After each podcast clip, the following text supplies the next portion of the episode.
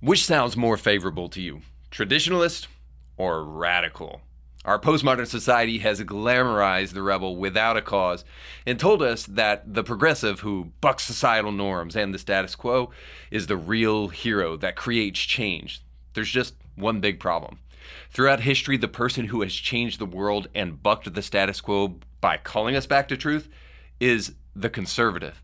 They have the bravery to pull us back from the brink and back onto solid ground.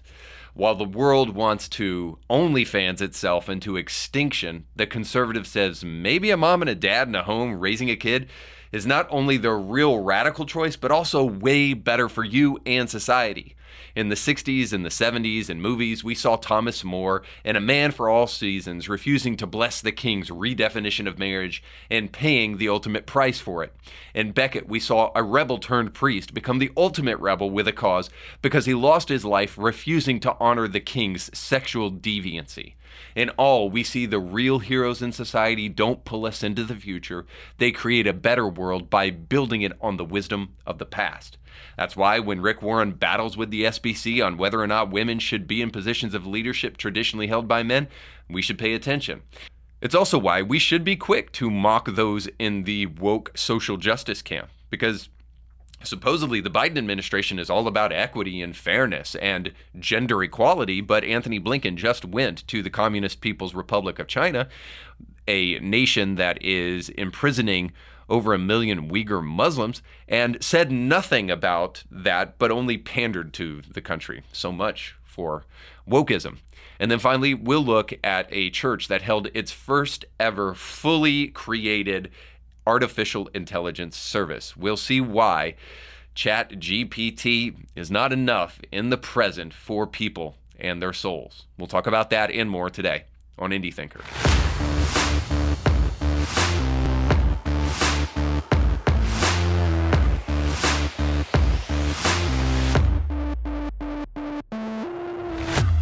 Welcome to the show. Don't forget to like, share, and subscribe, and to check out today's show sponsor, Kevin Blair and the Element Home Loans Mortgage team. If you're looking for your dream home, they can help you do that. And I know what you're thinking.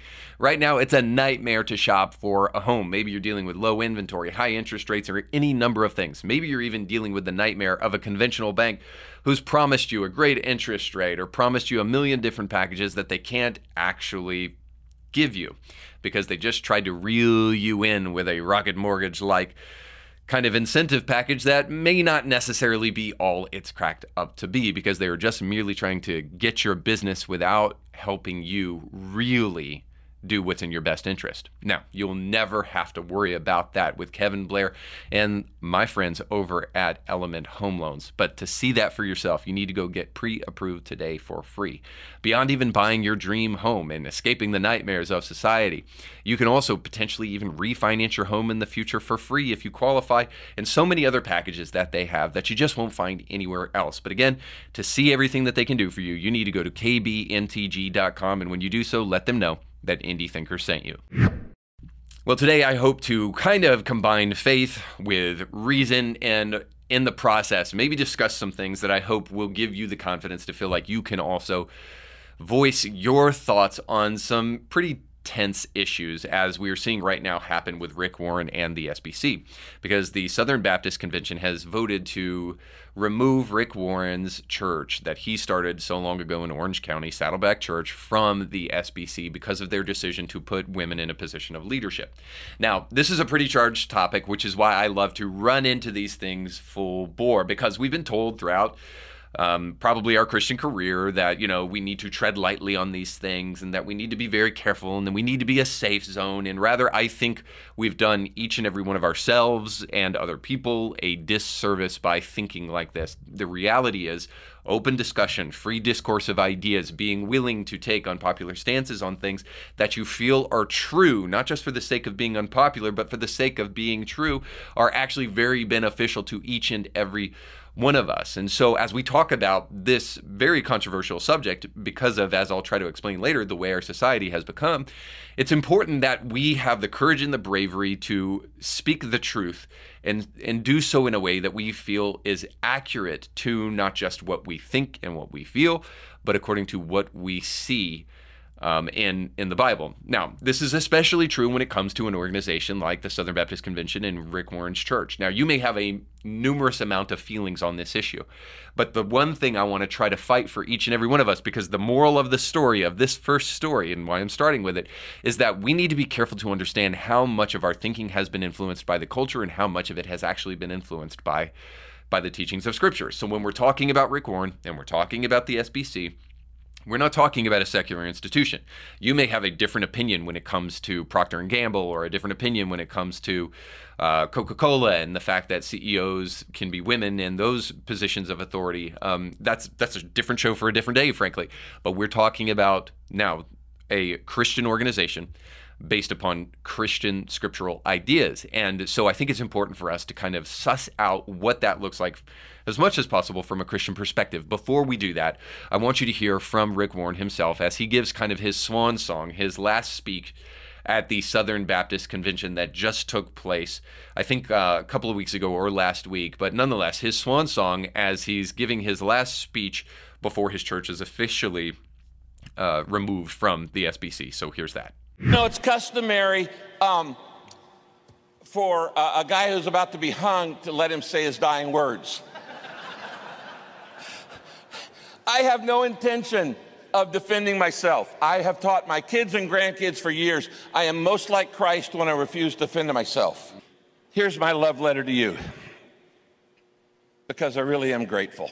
If this is my last convention, because of Southern Baptist polity, I was allowed to serve one church for life. That's not possible in those denominations.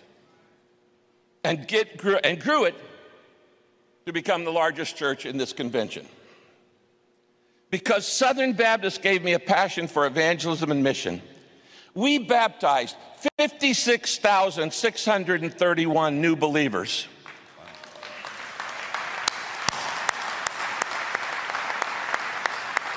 and as the Southern Baptist Church sent 26,869 members overseas to 197 nations. Because Southern Baptists taught me the value of a membership covenant. 78,157 members of our church signed our membership covenant after taking a four hour membership class. Because Southern Baptists taught me the value of church planting. As I already mentioned, we planted 90 in Orange County alone and literally thousands around the world. Because Southern Baptists taught me to honor and love the local church, I've had the privilege for 43 years of training 1.1 million pastors.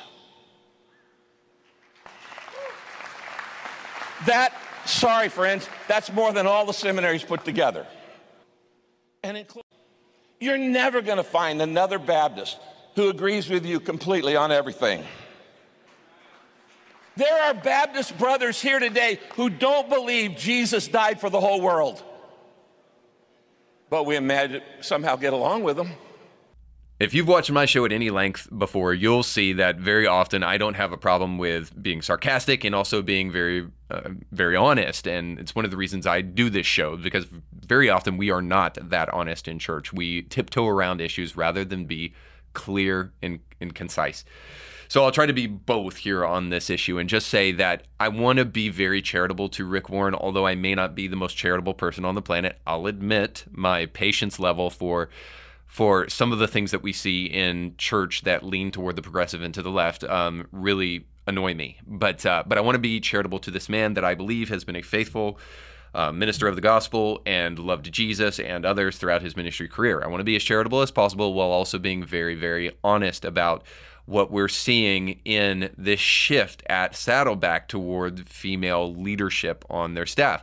And if I'm not mistaken, that female leadership uh, goes to not uh, not necessarily the highest level, but pretty close to it in the organization because technically the leader of Saddleback Church is. Um, is a male pastor, but it's kind of a co-pastoring team with with his wife, and this is really the thing that's causing uh, a lot of the issues uh, with the SBC and Saddleback. But so I, I just want to say this about Rick Warren: I, I think his accomplishments are noble, And what he talks about in his swan song speech before they remove him from the SBC is true. He's impacted pastors, he's planted many churches.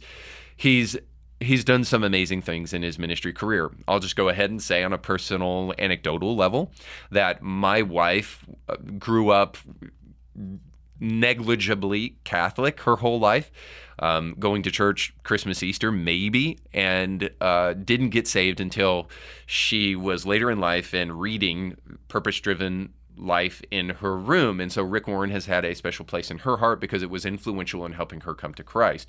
So there's no doubt that Rick Warren has accomplished some amazing things and and it's important to note that. So thanks Rick for reminding us in your speech, but it also doesn't change the facts. It doesn't change the facts that the SBC is kicking you out because of what they perceive to be biblical issues. Now I want to be fair so I don't forget to say this. Rick Warren's stance on this issue, he also believes is biblical.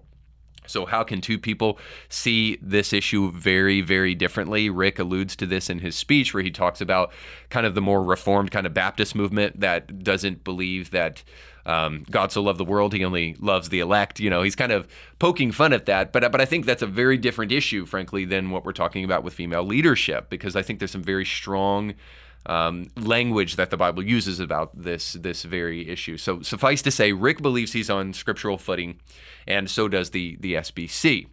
Now, let me just dig into a little bit of the critique that I have about this. I believe that his kind of swan song speech at the SBC convention is kind of a little bit disturbing, to be honest with you, how much it is about him. I don't really hear a defense of his position or a really strong, sound biblical argument for why there should be a co pastor uh, female at Saddleback Church. So it makes me wonder is this really kind of a secular tension? You know, he suggests that the secular tension here is that there's you know, kind of divisiveness going on in society and it's creeping its way into the church and it's dividing us. Rather, my contention is that I think society is largely matriarchal and that the reason that he has this desire in his latter years to kind of push toward female leadership actually is a secular imperative rather than a biblical one. So it seems to me that the world is imposing its ideas upon the church in an in a I'll say not too subtle, but maybe in Rick Warren's case, a subtle way that's causing him to take this stance. In other words, I'm saying this Rick Warren has accomplished a lot of things in his life. It's undeniable is it at least possible that Rick Warren actually is trying to accomplish one last thing before he leaves? And it's making these waves because he wants to be kind of a radical world changer, and he's just doing it from a secular perspective rather than from a biblical one? Is he kind of overreaching in his last days to do something meaningful, but he's just doing it in the wrong way? Is he doing it because our matriarchal society is imposing its ideas upon him and therefore imposing its ideas upon Saddleback Church. Let me give you some stats that try to help undergird exactly what is going on in our society right now. World statistics tell us this that the global average for single parent homes is around 7%. So China has a 4% rate of single parent homes. I believe India has a 5% rate of single parent homes. So you can see uh, beyond, uh, below the, uh, the worldwide global average of single parent homes. Well, there is one country that absolutely blows all other countries out of the water in terms of how many homes are led by a single parent. That country also happens to be the home of the brave, the land of the free, the most prosperous and technologically advanced society in the history of the world and in the nation today. And if you guessed that that nation was America, you would be correct. Because while the global average for single parent homes sits at around 7%, because we have life goals in America, we've absolutely demolished that. And our single parent home rate in America is at 23%. So as you can see, three times the rate of the rest of the world, the, the world average. Now, if you're wondering, in in that statistic how many of those homes are led by women, you would be right in guessing that it's over 80%. In fact, if you look at the statistics in the black family, over 70% of all black families are led by a single parent. And 86% of those homes are led by a black woman in the home. So that we can go even further with this and just show you how important fathers are, but how matriarchal our society is. Girls are seven times more likely to get pregnant before graduating high school if they don't have a dad in the home, and boys are twice as likely to be charged with a crime before they graduate high school. It's undeniable that kids with a dad in the home do better than kids that do not. And all of those stats come because a concerted effort has been placed upon the destruction of a patriarchal model in society. The feminist movement of the 60s and the 70s has done a fantastic job of showing, even as some of their matriarchs have told us, that they are now becoming the men that they've always wanted to be. In other words, men are more and more unnecessary. Or, as others have said, that we need men like a fish needs a bicycle the matriarchal model of society has been proliferated because of the second and third wave feminist movement that is also the culprit behind much of the trans left wing ideology that we're seeing in the present. Because if there really is no distinction between a man and a woman, and a, man, a woman can do everything a man can do, then ultimately all we're telling ourselves is, is that men are ultimately unnecessary, or more dangerously, that men don't really exist and women don't exist. They're basically just social constructs that we've placed upon everyone. And all that to say this that one, yeah, it seems that Rick Warren is making his last stand for cultural relevance here in this moment, and he's doing so for personal reasons.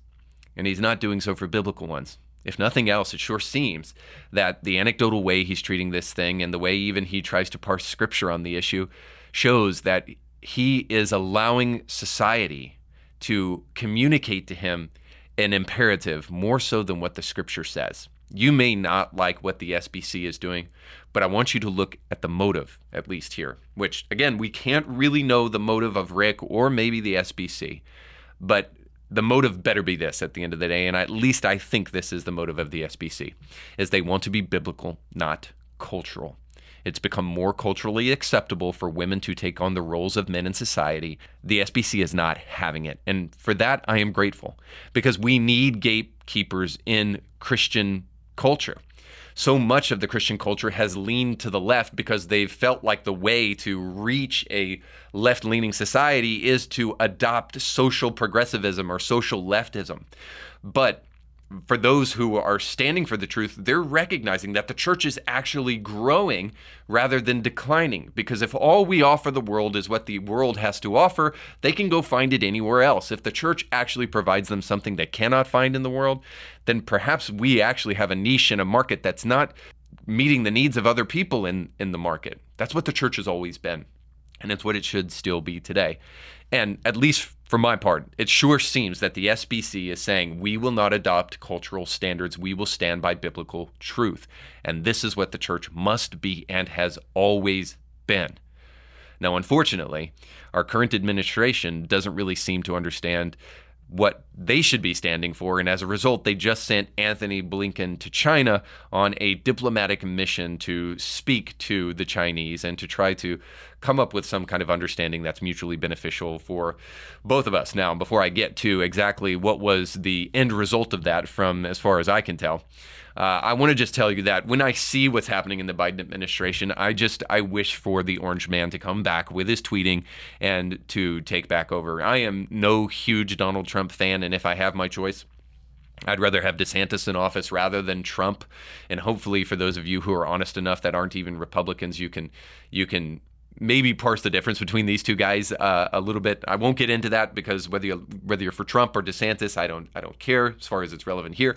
But all I'm saying that is that it, it just it makes me long for better days when there weren't complete and competent fools in charge of our administration because here we have Antony Blinken going to a country that has imprisoned over a million Uyghur Muslims simply because of their ethnicity and not saying a thing about it. In fact, all we get from him is comments like this when he gets back home. So here's Blinken talking to us about his stance on China and Taiwan. I raised U.S. concerns, shared by a growing number of countries, about the PRC's provocative actions in the Taiwan Strait, as well as in the South and East China Seas. On Taiwan, I reiterated the long-standing U.S. one China policy, uh, that policy has not changed.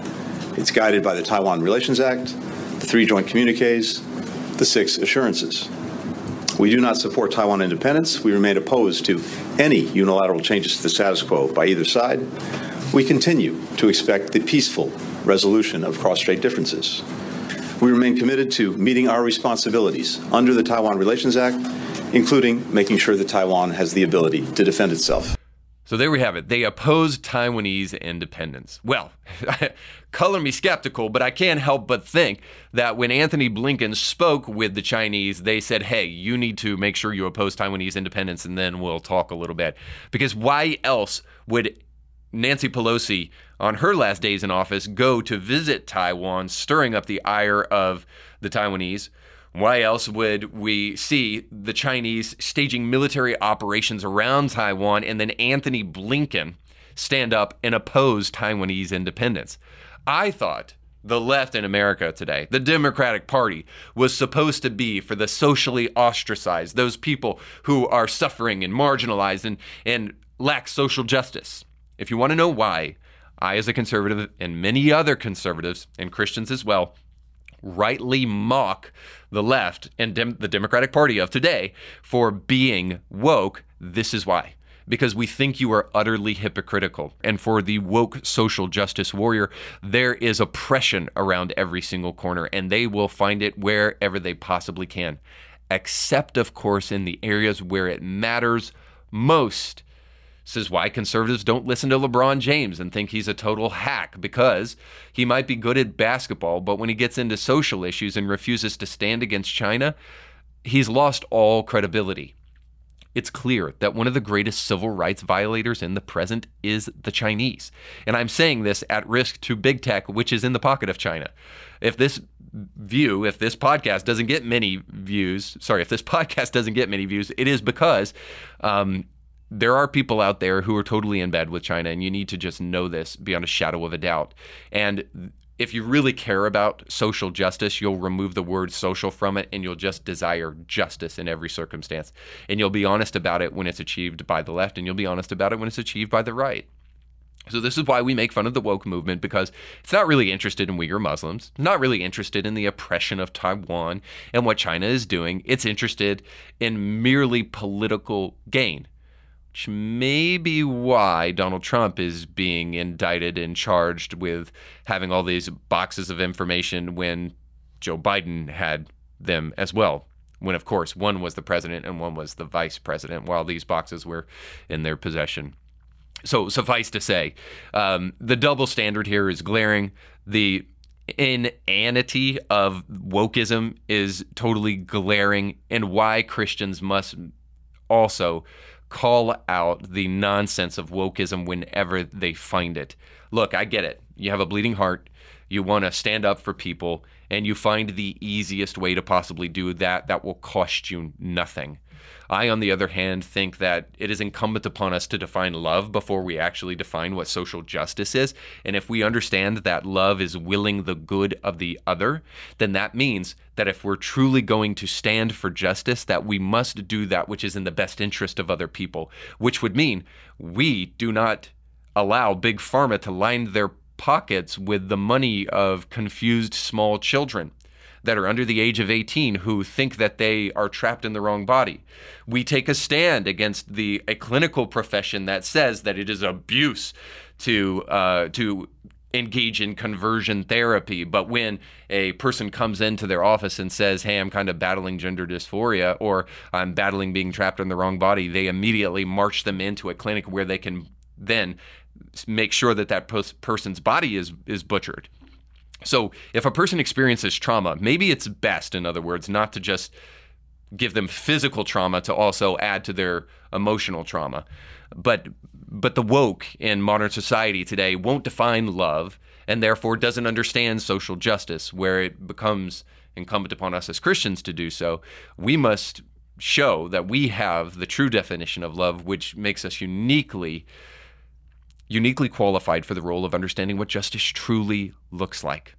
And by the way, it may also qualify us to understand what preaching in religion looks like, which is why when a church has its first ever artificial intelligence service, maybe we should take a brief walk down the lane of our final segment Bible study with Democrats.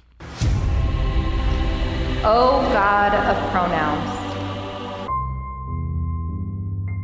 If I'm correct in my assertion today that liberalism and progressivism is not actually courageous but weak, in that real courage is found in conservatism, then it's important that we understand that Christians must then classify themselves as conservative if they really truly want to be be Christians. And these then conservative Christians need to help people understand what church actually is so that we will not go, go about defining it any way that we want, as we see most recently in a church service that took place in Germany that was constructed entirely by artificial intelligence. So, a unique sermon was delivered via artificial intelligence Friday in a Lutheran church in Germany. A ChatGPT chatbot asked the people in a fully packed St. Paul's church to rise from the pews and praise the Lord. The bot was personified by an avatar of a bearded black man on a huge screen above the altar.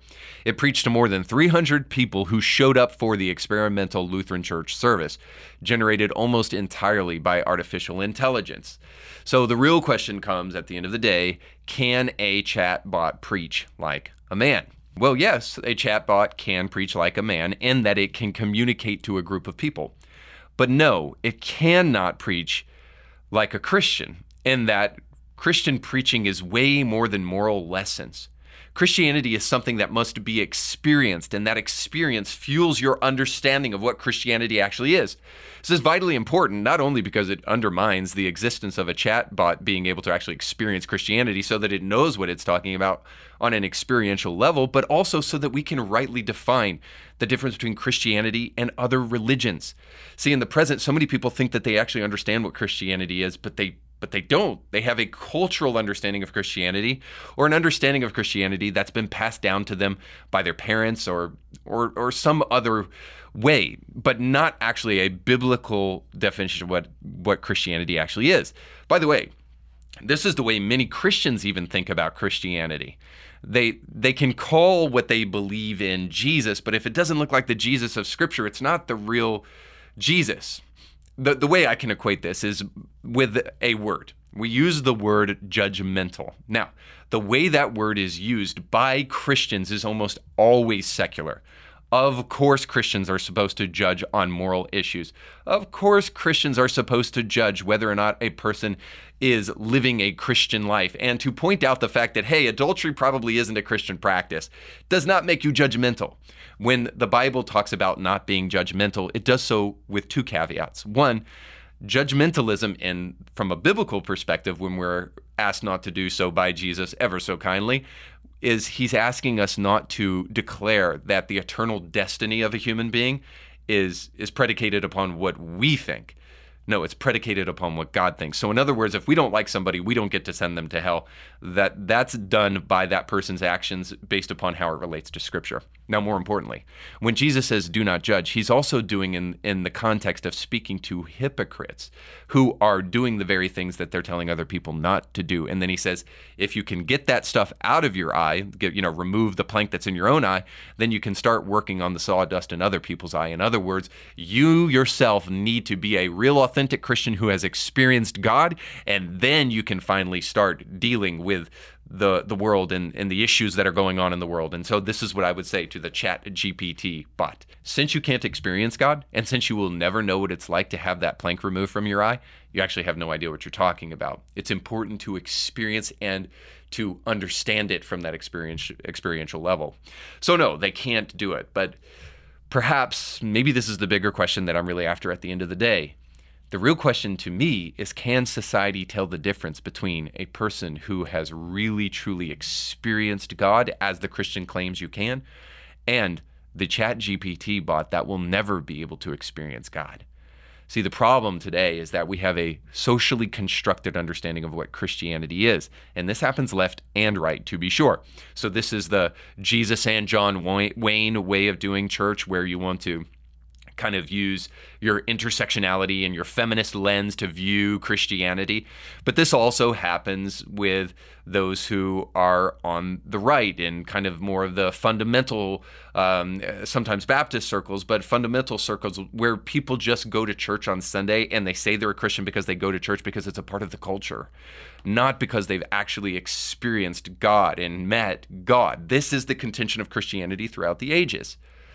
So, suffice to say, a society that is zoned out on drugs and porn, or just even simply Netflix, are entertained to death that they can't really know what a real Christian sermon looks like, is the real problem at the end of the day. Is that the vast majority of Christians would be able to go to that chat GPT bot and hear a sermon and find no difference between what they would hear in a church. And I'm sorry to use names, but I'm going to use names in a church like Andy Stanley's church on a Sunday, there would be very little difference between what you could experience. See, the message of the church, as Dietrich Bonhoeffer said, was to come and die.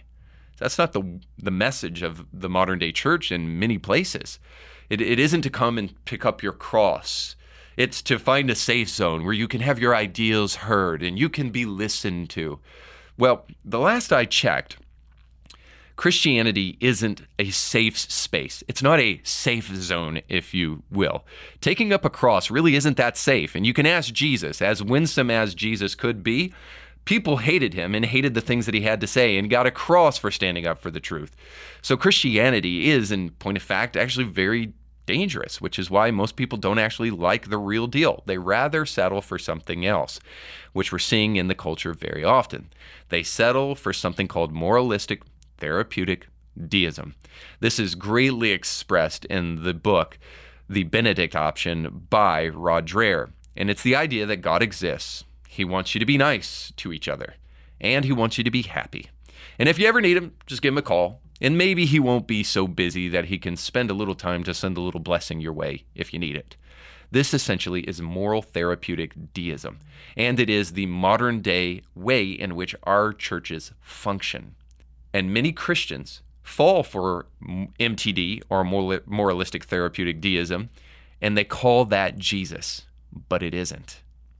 For a world greatly deceived as to what Christianity actually is, it is all that much more important that Christians declare to the world what it is, rather than sitting silently by, saying, just preach the gospel, and using that merely as a way to cower behind a platitude so that you don't actually have to address real issues or get involved in the culture war.